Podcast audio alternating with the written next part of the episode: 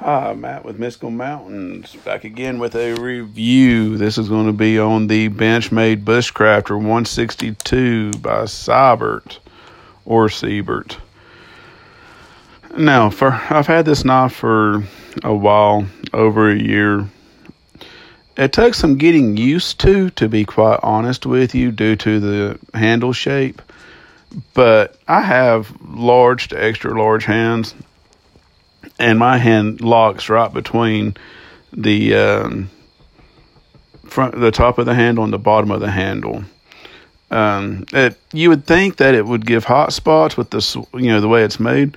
One thing I've noticed, and this is just a personal critique of the knife, is where the swell is. I have arthritis in my fingers and hands, and sometimes it does not a hot spot, but but kind of creates a, uh, a soreness, if you will.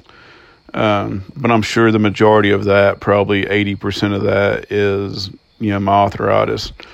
It does have um, two drilled out mounting points for lashings. Uh, it's got a lanyard hole. The steel is S30V, and it is in a um, saber grind, I believe, and or a hollow grind. It has a 90 degree spine, full tang. I actually have fell in love with this knife. Blade shape of four fingers, drop point, almost a spear point design. I would say spear point myself. Um, blade goes almost back to the handle, but not quite. There's like a little bit. I'm talking about a sliver right there. It does have the uh, um, places cut out for your thumb for different grips overall, it is a well thought out design. Um, great blade steel if you're not using carbon or if you do have another carbon knife with you. Uh, but let's be honest, how often do we really do that? Um, I would like to see this offered, if possible, with a Scandinavian grind or a full flat grind, or not a full flat grind, but a, a convex grind. But all in all, you can't beat this knife. And I'm a survival instructor, so that's like saying, a, uh, you know, what hammer would a carpenter use? Um, a lot of people dislike the knife, but once you take the time to kind of work with it and see its uh, capabilities, it's an awesome, awesome knife.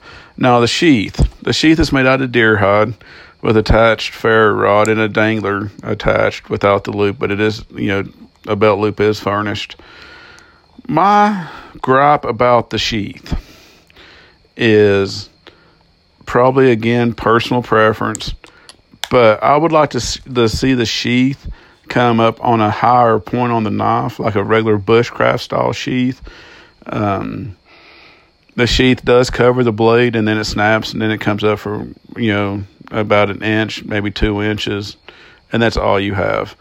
I would like to see the sheath come up to at least the uh, you know half the handle, as in a bushcraft pouch sheath. Um, but all in all, I'm sure there's a reason for that. I never attached a dangler to it. What I do is use the ring and wear it around my neck, uh, like my guru does. Uh, G10, I believe, handles all in all, it's a great, great knife. Um, now, who's this knife for? This knife is for instructors, for people who uh, can afford higher end gear. Um, is it common man? I would say no.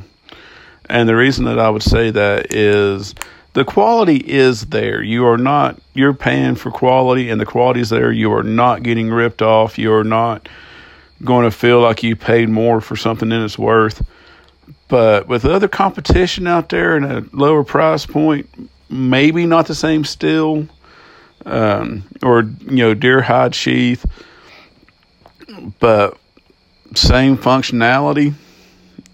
There are other cheaper options. Um, but all in all, once you it's almost like you know you you buy once you cry once or pay once and cry once whatever. You know if you're going to pursue the outdoor life on a you know regular basis i would say drop the money for this.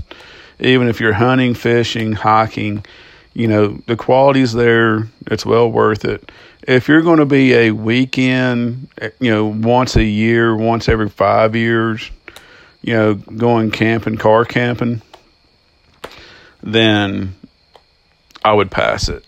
Um, and I love it. Like I said, I love the knife, but like I said, I do this all the time. You know, it's like a carpenter with the, you know, their hammer or a chef with their knife, you know.